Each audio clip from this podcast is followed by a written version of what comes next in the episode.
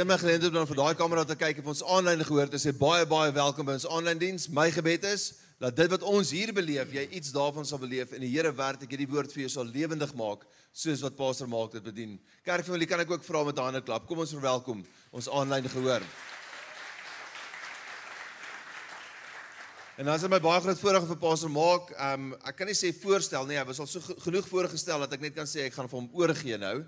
Um maar ek wil hê jy moet volgende luister na hoe Pastor maak bedien veral as jy sou oorweeg om ekatruth te doen maar jy het nog nie ingeskryf nie.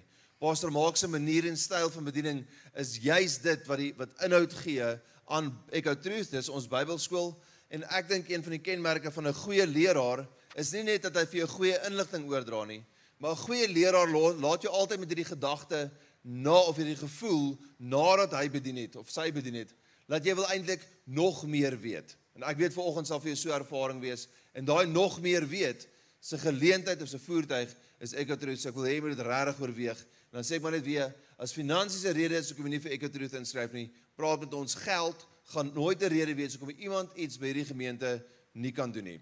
Maar met dit gesê gaan ek vir Pastor maak oor. Kan ek vra dat ons ons hande na hom toe uitsteek. Ons bid vir hom en ons seën vir hom en ons stel ons harte in dat die Here deur hom met ons kan praat. Vader, dankie vir Pastor maak dit aan die Korra.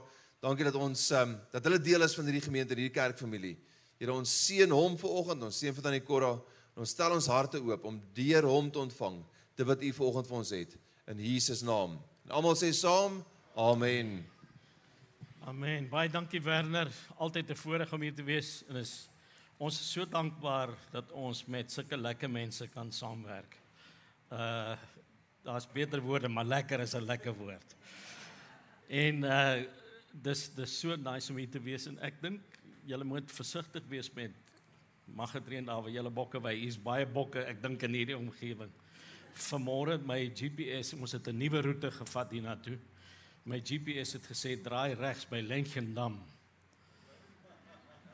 Want ek sien hier's 'n dam hier langs aan. Nou uh ek ek is dankbaar vir die reën, maar ek is baie eerlik dat ek hou nie daarvan om 'n sambreel te gebruik in die reën nie. Ek hou nie daarvan om buitekant te wees nie.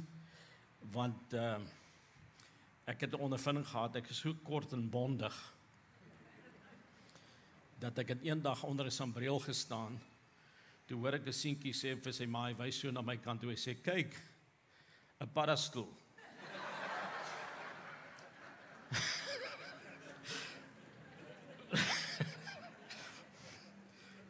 Het nog 'n paar sambreel grappies, maar hulle gaan gewoonlik oor mense se koppe.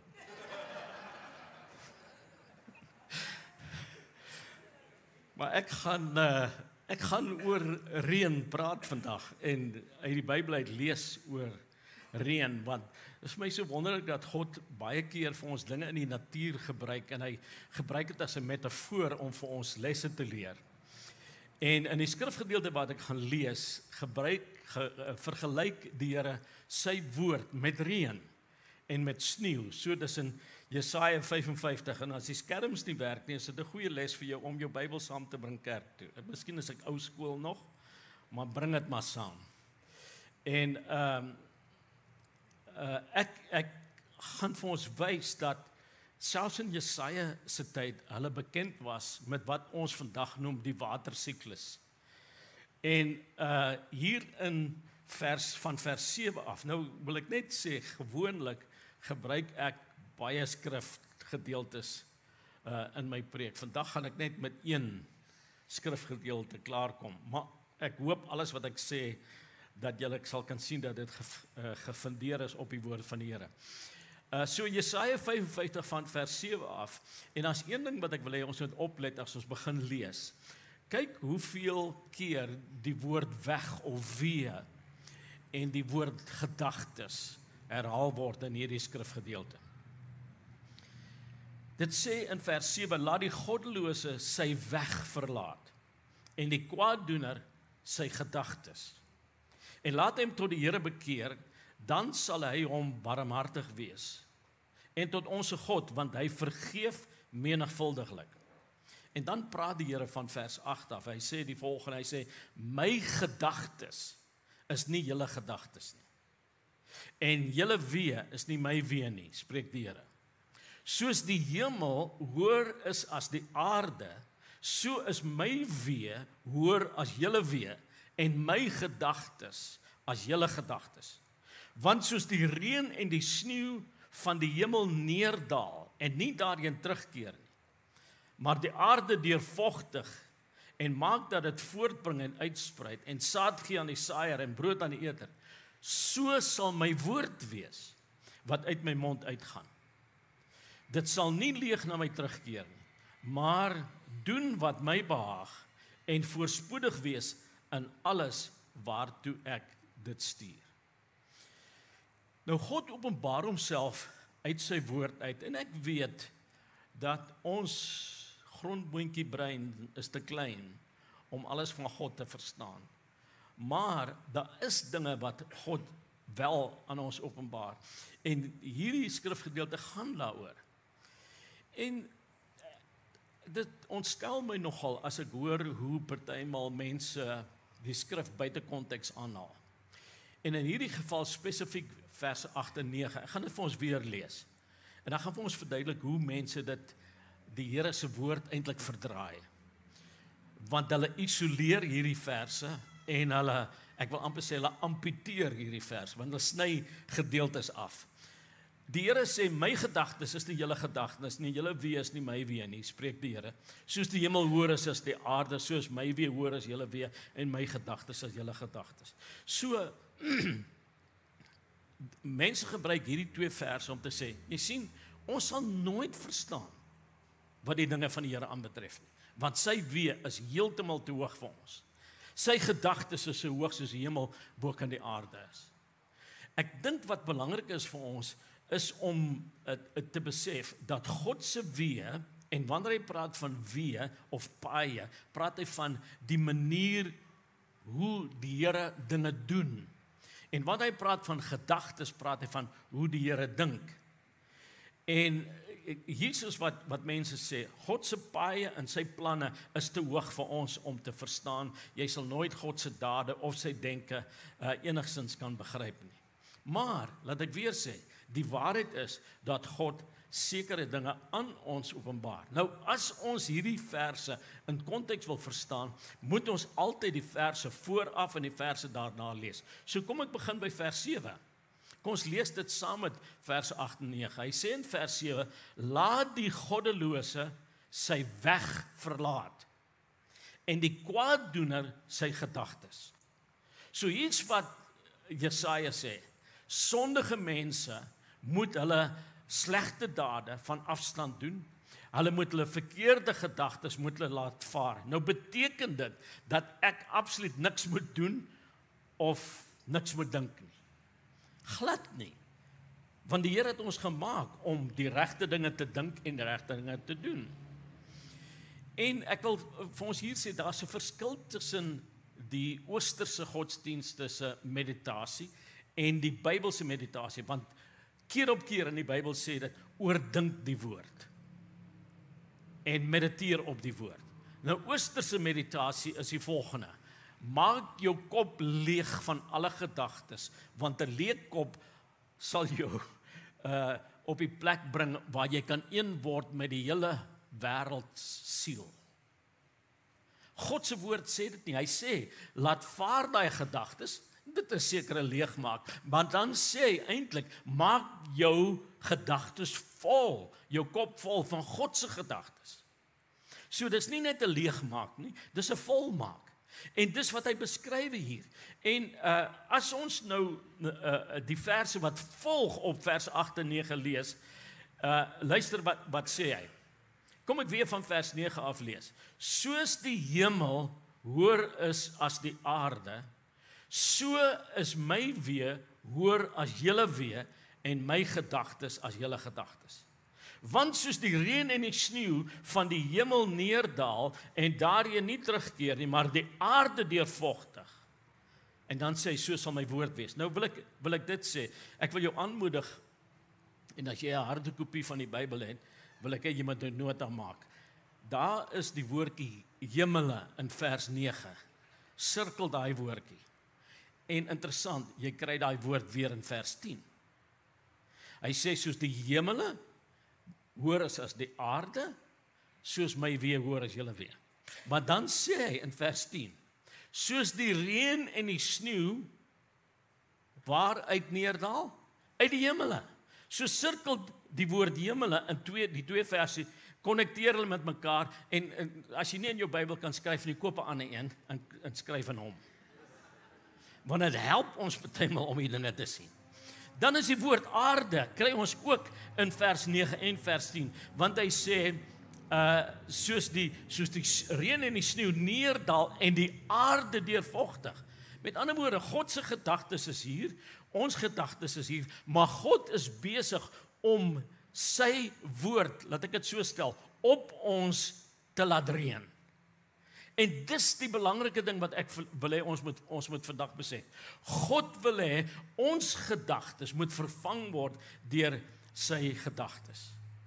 En hy skets hier 'n prent vir ons waar ons duidelik kan sien dat hy stuur sy woord uit die hemel na die aarde toe en hy wil hê ons moet uh, ons moet daardie woord ontvang. Nou Ek wil hierdie beeldspraak wat hier in Jesaja gebruik word, wil ek 'n bietjie uitbrei. En ek wil uh vandag se wetenskaplike terme gebruik. So ek gaan terme gebruik wat kom uit die wetenskap wat hulle noem hidrologie. En as jy nie weet wat hidrologie is nie, moenie sleg voel nie. Ek moes dit ook gaan oplees. Maar hidrologie is basies 'n wetenskaplike studie van water. Die water in die atmosfeer die water bo op die aarde se oppervlak en die water onder die aarde se oppervlak. En dis wat wat hidrologie gaan. Nou in hidrologie praat hulle van wat ek voorheen genoem het die watersiklus. Hoe dieselfde water wat nog altyd hier op die aarde was, net besig is om om te sirkuleer die die hele tyd. Nou wil ek net sê jy dis 'n bonus wat jy kry vandag. Want jy kry nie net 'n preek nie jy kry wetenskaples. Verniet. So luister mooi en ek ek gaan van hierdie woorde uh, uh ver, verduidelik vir ons. En en ek wil ek wil weer sê die die Bybel tref hier 'n ooreenkoms in die beeldspraak tussen reën en sneeu wat val op die aarde en God se woord. En Werner het vir ons baie duidelik genoem dat Echo Truth se inligtingsaand is môre aand. En ek dink of ek hoop dat vandag se boodskap die belangrikheid van die woord sal onderstreep. So gaan praat met die groen mense wat hierso sit. Hulle is nie aliens nie. Hulle gaan daar agter wees en en praat gerus met hulle en vind uit oor hoe jy kan voordeel trek uit die woord van die Here. So ek gaan praat oor as ek 'n 'n titel kan gee vir my boodskap, dan is dit die siklus van water en woord want is hierdie metafoor wat uh die Here gebruik hier. So kom ons kyk na hierdie terme in die natuurlike wetenskap van hidrologie en hoe dit vergelyk met die geestelike kringloop wat God se woord in ons lewe moet waak. So ek gaan uh, hierdie wetenskaplike terme gebruik en ek weet party van hulle klink, klink na na anglisismes, maar is nie anglisismes nie. Dit kom uit Latyn uit. So as jy wil noem dit 'n latinisme, maar dis dis nie woorde wat ek net uit die Engels uitgevat nie. Maar is 'n baie grand woord vir reën of sneeu. Precipitasie. Oek. Hoop ek het dit reg gesê dat ek net check. Ja. nou, wat is precipitasie? Nou 'n 'n 'n baie interessant, soos ek sê, dit kom uit 'n Latynse woord uit. Dit beteken letterlik om kop eerste te val. Dis wat die woord beteken en dit beskryf water wat uit die lug val in enige vorm of dit reën is of sneeu of haal of uh uh sneeureën of ek ek weet ek dink is net in Suid-Afrika waar hulle praat van kapok. Ek kan dit nie eens kry iewerster nie. Maar in elk geval reën wat neerkom, dis dis waaroor dit gaan. So 'n uh, 'n uh, ander Afrikaanse woord is neerslag. Dis hoe hulle dit beskryf. Enige vorm van water wat op die aarde uit die lug uitval. Nou, natuurlik het Jesaja nie die term presipitasie geken nie, want dit het nog nie bestaan in sy tyd nie, maar dis duidelik hy die begrip geken. En hy beskryf dit so in vers 10. Luister hier na Jesaja 55:10. Dit sê die reën val op die aarde en die sneeu val uit die lug. Is dit te diep vir jou? Ons almal verstaan dit, né? Nee. Reën val. Reën val neer. Reën val nie op nie. Ek ek weet dit is baie diep. Maar ek ek wil hê ons ons moet dit sien. En en uh, uh natuurlik het, het het God die woord presipitasie verstaan want hy het dit uitgevind en in vers 11 verduidelik God dat sy woord soos reën en sneeu is en luister wat sê hy hy sê net so sal my woord wees wat uit my mond uitgaan so ek wil sê elke keer as jy 'n preek hoor elke keer as jy jou Bybel lees of bestudeer elke keer as jy luister na 'n uh, 'n lering uit die Bybel dan is dit soos reën wat op jou hart val. En reën bring lewe voort. En ons moet besef hoe belangrik dit is vir ons om blootgestel te wees dat God se verfrissende reendruppels, sy koel sneeuvlokkies ons geestelik kan uh verkoop. En wat belangrik is, is jy moet jou onder normale idees vervang met God se bonatuurlike gedagtes dan kan hy jou krompaaie reguit maak. Nou onthou ook dit in jou verhouding met God. Jesus is die woord wat vlees geword, wat mens kom word. En is belangrik om te gaan kyk na die lewe van Jesus in die woord om te verstaan ek moet soos Jesus begin dink. Ek moet die werke van Christus doen. En dis so belangrik dat ons moet toelaat dat daai presipitasie in ons lewe, dat daai reën neerslag kan kry. Dink soos hy en doen soos hy. Hier is die volgende uh, uh, term: infiltrasie. Nou ek praat nie van skelms of spioene of soldate wat hulle self in die geheim inwurm in 'n plek of 'n organisasie nie. Infiltrasie in hidrologie is basies wanneer reënwater of water in enige ander vorm deur die grens van die atmosfeer en die aarde beweeg wanneer dit die grond binnendring wanneer dit die grond penetreer. En luister wat sê Jesaja ek lees weer vers 10 vir ons. Hy sê reën en sneeu kom uit die hemel.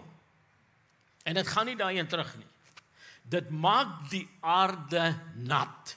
Dis waarvoor die Here dit stuur om die aarde nat te maak. So baie duidelik, reën is veronderstel om te infiltreer in die aarde in. En geestelik wil die Here hê jou hart moet nat wees. En om nat te word moet dit sag wees. Moenie toelaat dat God se woord net op die oppervlak lê nie. Ek uh ek ek hou van die gelykenis wat Jesus vertel in Markus 4 van die saaier in die saad. En Jesus sê daar's verskillende plekke waar die saad opval en een van die plekke is hy sê die saad wat net op die pad op die oppervlak geval het. Dit het nie ingedring in die aarde nie. Die voëls het gekom en dit opgepik. Geen vrug, geen kans om vrug te dra nie. En en as jy Markus 4 lees, dan praat hy eintlik oor die hoorproses, hoe ons die woord hoor. Daar's ouens wat die woord net op die oppervlak val. Om die waarheid te sê terwyl ek praat, is daar party mense wat net klanke hoor en nie eers woorde nie, want dit gaan nie eers in nie. En dit val net hier op die oppervlak. Daar's 'n uitdrukking wat sê by die een oor in by die ander oor uit. Hierdie ouens was erger. Dis by die een oor in, by dieselfde oor uit. Hulle het nie eens toegelaat dat hulle denke uh uh geraak word deur die woord nie. So dit is baie belangrik vir daai infiltrasie wat uh, uh moet moet plaasvind in ons lewe. Soos wat jy kos inneem, so moet jy die die woord inneem. Jesus sê dit so gestel. Hy sê die mens kan nie van brood alleen lewe nie, maar van wat? Elke woord wat uit die mond van God uitkom. En dis die belangrikheid van die woord. Nou, om dit nog meer duidelik te maak dat God se woord jou hart moet infiltreer, lees uh, uh, ons hier in Jesaja dat die reën nie teruggaan in die lug op nie, soos ek gesê het. Reën en sneeu in vers 10 sê kom uit die hemel en dit gaan nie daarheen terug nie. Laat ek weer sê, reën val neer, dit val nie op nie. Enigste ding wat opgaan as dit reën is sambrele. O, daar's nog 'n sambreel grappie. So en en ons moet besef, reën maak nie 'n U-turn nie. As hy val, val hy. En God wil hê jy moet net op die plek wees en jou hart moet oop genoeg wees sodat jy daai woord kan ontvang. So, die wonderlike ding is, kom ek ook ook ook dit noem, wanneer God sy woord stuur, gaan dit nie terug nie. God trek nooit sy beloftes terug nie. God wil hê sy beloftes moet vervul waarvoor hy dit gestuur het. Jy kan hom vertrou, jy kan sy woord vertrou. 'n Derde term wat hulle gebruik in hidrologie is die woord perkolasie. Dink aan koffie. As jy jou koffie wil laat goed perkoleer. Dis die woord wat gebruik word hier. So hy, hy moenie net die oppervlak breek en binne gaan nie. Hy moet diep indring. Hy moet die aarde moet, moet die water moet perkoleer. Dit is 'n erkende Afrikaanse woord tussen hakies beteken deursypeling. Dis verwant aan infiltrasie, maar ek wil dit sien as 'n verder proses in die watersiklus waar dit uh dieper in die grond in in beweeg. Nou ek weet ons praat van 'n koffiefiltreerder, ek dink nie van 'n koffie deursypelaar nie, maar jy verstaan wat ek wat ek bedoel hier. So, ehm um, laat ons weer vers 10 van Jesaja 55 lees. Hy sê reën en sneeu kom uit die hemel en dit gaan nie daai in terug nie. Dit maak die aarde nat. Ek hou van uh ander Afrikaanse vertalings wat hierdie woord gebruik wanneer kom by die die aarde. Dit sê dat die reën en die sneeu die aarde deurvogtig of deurweek of deurdrink. Dis so 'n mooi prentjie van wat God wil hê moet gebeur met die woord in jou lewe. Dit moet totaal indring in jou hart in. Dit moet perkuleer en dit moet moet diep ingaan en nie net nie, en nie net vlak daar daar lê nie. Nou laat ek weer na die gelykenis van die saaier verwys. Jesus praat van 'n tipe grond waar die saad ook nie vrug voortgebring het nie. Hoekom nie? Want dit was klipperige grond. Dit het nie diepte gehad nie. Ek is jammer om te sê daar is gelowiges wat nie diepte het nie. Hulle het nog nooit toegelaat dat die woord diep insink. En dit is so belangrik vir ons uh om om te sien dat die woord moet moet moet diep insink. Ek het uh ek het verlede jare ek ek dink in uh hier in die, in die kerk en met die Bybelskool het ek uh hierdie illustrasie gebruik van in die stad van Eilat as jy ooit na Israel toe gaan in Israel het so vorm en hier reg onder aan die skerpste suidpunt hier van Israel sit die die stad van Eilat. As jy in die Bybel gaan lees, sal jy sien Salomo het 'n hele vloot van skepe daar gehad. En dis nog 'n baie belangrike 'n uh, stad vandag. Dis aan die Rooi See geleë. Maar vandag fokus hulle baie op toeriste. En daar's twee tipe goed spesifiek wat jy kan doen in Eilat. As jy 'n toerist is. Of jy kan 'n uh, 'n motorboot gebruik en jy kan op die water ry en net baie pret hê water spat en dit gaan vinnig ensovoorts ensovoorts. Of daar's 'n ander opsie. Jy kan wat hulle uh noem 'n 'n glasbodemboot. Dink 'n goeie Afrikaanse woord sal wees glasbasboot. Jy kan 'n glasbodemboot gebruik en uh, gaan onder in die boot sit en dan kan jy die water so helder, kan jy die see lewe onder die oppervlak sien. En ek dink as ek as ek dink aan hierdie twee dinge, is dit vir my die verskil tussen Bybel lees op 'n oppervlakkige manier want daar's daar's jy dit gaan so vinnig en jy jy sien die omgewing maar jy ervaar nie die diepte die lewe wat daar onder die oppervlakte is. En dis hoekom ek jou truth vir my so belangrik is. Want dis wanneer ons die dieptes beskou. Dis wanneer ons sien die lewe wat God geskep het wat jy nie net op die oppervlak kan sien. Dis nie net vir die casual observer nie. Jy moet tyd vat en dis hoekom ek ek glo dit dit kan jou lewe uh radikaal verander as jy toelaat dat die woord van die Here uh, diepte in jou lewe kry. So as jy die Bybel lees, wil ek sê, kan dit jou lewe verbreek, maar as jy die Bybel bestudeer, kan dit jou lewe verdiep. En dis belangrik. 'n Vierde term wat gebruik word in hidrologie is die woord uh assimilasie. Nou gewoonlik sal jy dit nie in die watersiklus kry nie. Maar as ek nou 'n teses kon skryf oor die preek vandag sal ek genoem het hidrologiese sirkulasie met spesifiek met spesifieke verwysing na vegetasie. Want assimilasie het te doen met die plante lewe. Hoe plante en bome dan die water wat ingesink het in die aarde moet assimileer, moet absorbeer. Want as dit in die aarde bly, beteken dit niks vir daai plante nie. Maar dit is geweldig belangrik vir daai plante om om uh ehm uh, daai water in te neem. Baie interessant. Weereens wil ek verwys na die Latynse woord waarvan ons die Afrikaanse woord kry. Die woord assimilasie beteken letterlik om dieselfde te word. Om soortgelyk te word. Om te lyk net soos. En dis die wonderlike ding, as jy God se woord assimileer en absorbeer, gaan jy meer en meer soos Jesus begin lyk. Jy gaan soos hy dink, soos ek gesê het, jy gaan soos hy doen en jy gaan soos hy lyk. En assimilasie is 'n geweldige belangrike geestelike ding. En ehm um, dit word nie direk deur Jesaja beskryf nie, maar dit word duidelik geïmpliseer. Laat ek weer vers 10 lees. Reën en sneeu kom uit die hemel en gaan nie daarheen terug nie. Dit maak die aarde nat om die plante te laat bot en vrugte te laat dra. So waarvoor stuur die Here reën of sy woord? Sodat ons dit moet opneem, moet inneem. Dis wat dit vir ons moet moet beteken geestelik. God se woord moet jou hele wese deurdring. Nie net jou intellek, nie net jou verstand nie, jou hart en dit moet deel van jou hele lewe word, want ons moet God se gedagtes dink, ons moet Jesus se werke doen. Dit moet deel wees van ons van ons hele lewe.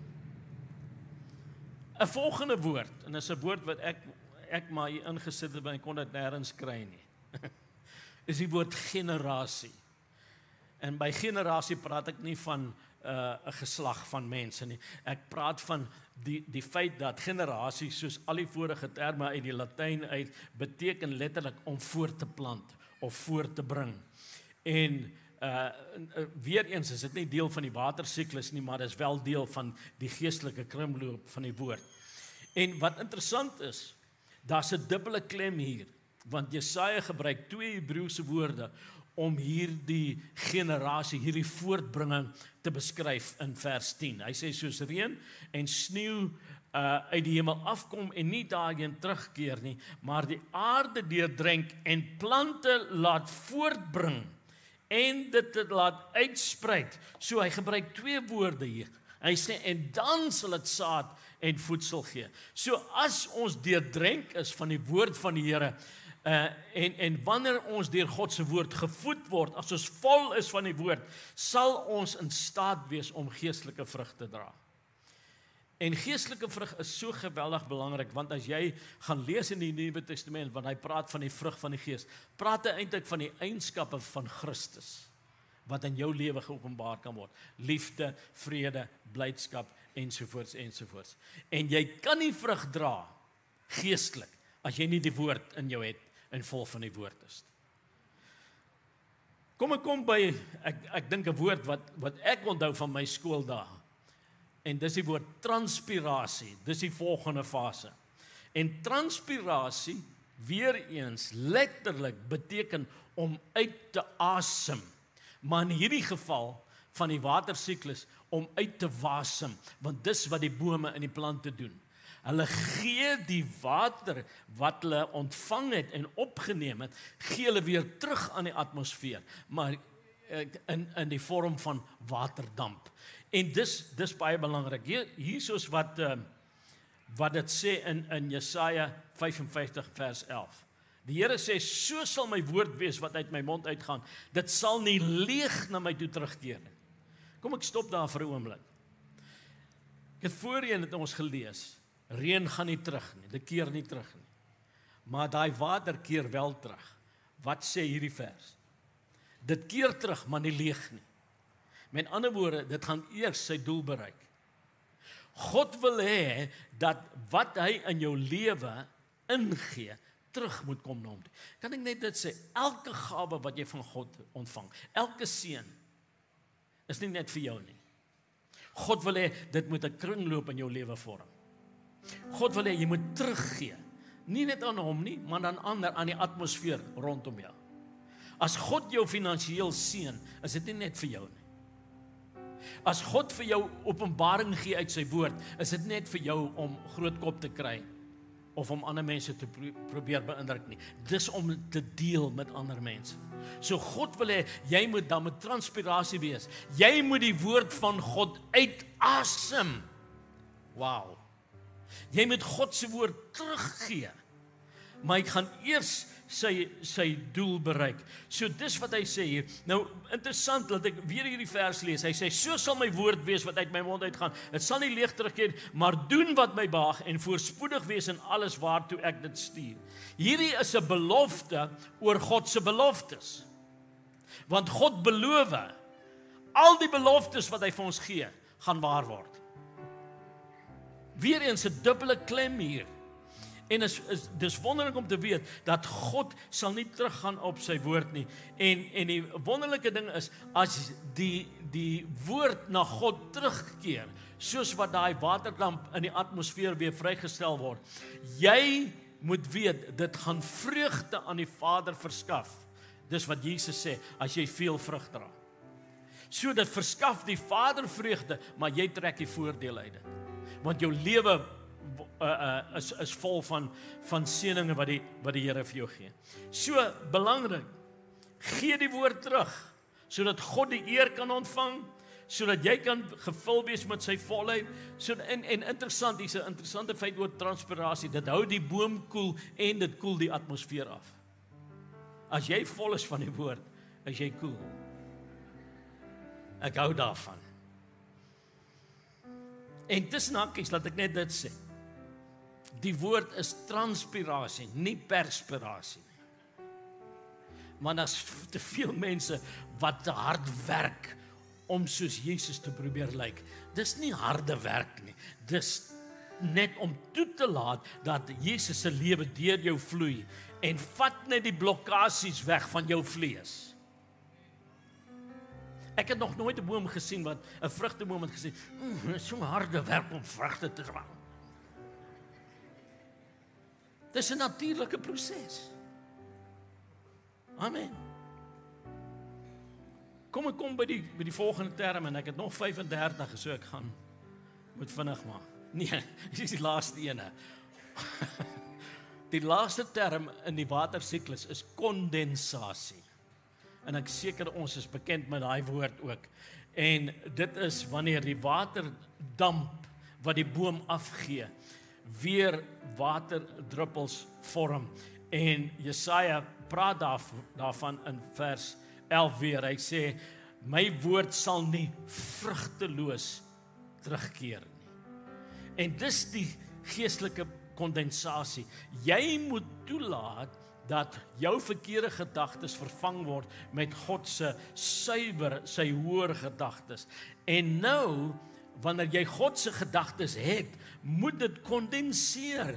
Dit moet omgesit word. Dit moet gestalte kry in konkrete uh dade, werke. Ons moet daders van die van die woord word. En God het jou bestem tot goeie werke. En dis wanneer die siklus in jou lewe voltooi word, nie net om die woord te ontvang nie, maar om die woord weer uit te gee. En om om uh te werk daaraan en en dat dit kondenseer in jou lewe. So God se woord is lewend, dis kragtig. Dit sal nooit kragteloos word nie en jy kan op God se woord staan maak. Ek wil jou uitdaag vanmôre. Gooi jou goeie gedagtes weg. Vervang hulle met God se goeie gedagtes uit sy woord uit. Raak ernstig met die woord. Skryf in by Echo Truth hierdie jaar. Laat God se woord sy kringloop in jou lewe voltooi. Groei in Christus. Dra die vrug van die Gees. Dis wat God wil hê. En, en en ek wens ek ek het meer tyd gehad om met Jesaja 55 om te gaan met julle. Gaan gaan lees verder en jy sal sien hoe God doringstruike vervang met met goeie bome. Dis wat God wil hê moet in jou lewe gebeur. Hy wil hê jou lewe moet verander en al die dorings moet moet weg wees en jy moet 'n boom wees wat wat goed kan wees vir die omgewing. Amen. Kom ons staan. Ek hoop die preek was nie te akademies met die watersiklus nie. Ek hoop jy die kringloop van die woord verstaan. Ek hoop jy het hierdie metafoor begryp. En dit is so belangrik vir ons om 'n besluit te neem. En hier is die wonderlike ding, dink 'n bietjie daaraan. In die Nuwe Testament praat Jesus daarvan. Hy sê God se reën val op die regverdige en die onregverdige. Ons het almal gelyke kans. Daar's ouens wat geleentheid het om die woord te ontvang, maar hulle hart is te hard. Daai woord kan nie indring nie. As jy op die regte plek kom en jouself op die plek sit, soos in Echo Truth waar daai woord ah, baie reën op jou lewe kan val, gaan daar baie vrug wees. Dis waaroor dit gaan. En as jy daai uitdaging hierdie jaar aanvaar, wil ek sê en is nie omdat ek betrokke is by die nie, maar ek wil net sê jou lewe gaan radikaal verander want God se woord is kragtig en is in staat om jou lewe te verander. Kom ons bid. Vader baie dankie dat ons vanmôre hierdie prentjie kon sien van spesifiek reën wat uit die hemel val.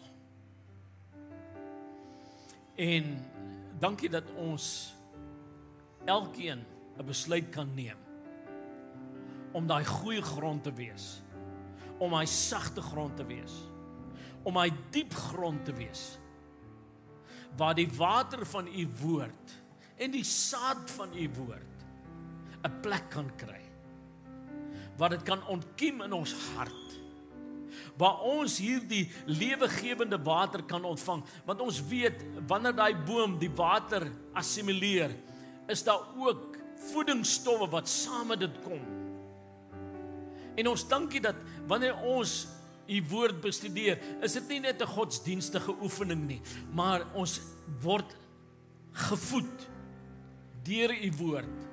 En al daardie wonderlike dinge wat u in die woord ingebou het. Ek bid Here dat hierdie jaar spesifiek vir Echo Truth 'n wonderlike inname sal wees sodat baie mense daai goeie grond kan word en baie reën kan val op hulle lewe en dat daar baie vrug in hierdie gemeente en in elke individu in die gemeente se lewe sal wees. En ek dank U daarvoor. En terwyl elke hoof gebuig, elke oog gesluit wil ek ook die geleentheid gee. As jy onseker is oor jou verhouding met die Here, sien jy kan nie vrug dra tensy die saad van God se woord en die woord aangaande saligheid in jou lewe ontkiem het. As jy onseker is oor oor of jy 'n kind van God is, gaan ek 'n baie eenvoudige gebed bid. En ek wil hê jy moet hierdie gebed in jou hart saam met my bid om die waarheid te sê, ek dink ons gaan dit hardop saam bid. En ek wil hê dat ons almal dit moet bid en dan as jy dit werklik bedoel, kan dit 'n werklikheid in jou lewe word. So sê asseblief hardop agter my aan, sê Hemelse Vader, ek kom na U toe net soos ek is. Ek bely dat ek 'n sondaar is en dat ek 'n redder nodig het iemand wat my skoon kan was. Jesus, ek nooi U as die redder, my saligmaker. Kom in my lewe in. Kom en word die woord wat vlees geword het in my hart ook. Ek ontvang U sodat U my kan vergewe, skoon kan was, nuut kan maak. Ek glo met my hart en bely met my mond dat U in my plek gesterf het, dat U opgestaan het sodat ek die ewige lewe kan ontvang. Ek ontvang dit as 'n geskenk uit genade deur geloof is ek nou 'n kind van God. Ek gaan U volg en baie vrug dra tot eer van ons Vader in Jesus se naam. Amen. As jy hierdie gebed vir die eerste keer gebid het en ek praat met die aanlyn gehoor ook. is so belangrik om op te volg hier want die hele metafoor wat ons oorgelees het gaan oor groei, gaan oor om daai siklus te voltooi. En daar's baie belangrike stappe wat jy kan neem en uh ek gaan toelaat dat Marlies vir ons verduidelik Dankie, wat jy moet doen. Dankie. Kerkfamilie kan ons vir elkeen wat hierdie keuse gemaak het vandag 'n massive cheer gee. Ons is so opgewonde saam met jou en ons vier eintlik fees saam met die hemel oor jou besluit vandag en soos Pastor Maak genoem het om op te volg het ons 'n skakel op ons webtuiste. Ek kies Jesus en die doel daarvan is sodat ons vir jou op jou naam kan bid en onsself eintlik beskikbaar kan stel vir die volgende stappe wat dalk vir jou kan voorlê. Ons is ongelooflik opgewonde oor jou besluit en daarmee groet ek dan die aanlyn diens. Dankie dat julle ingeskakel het.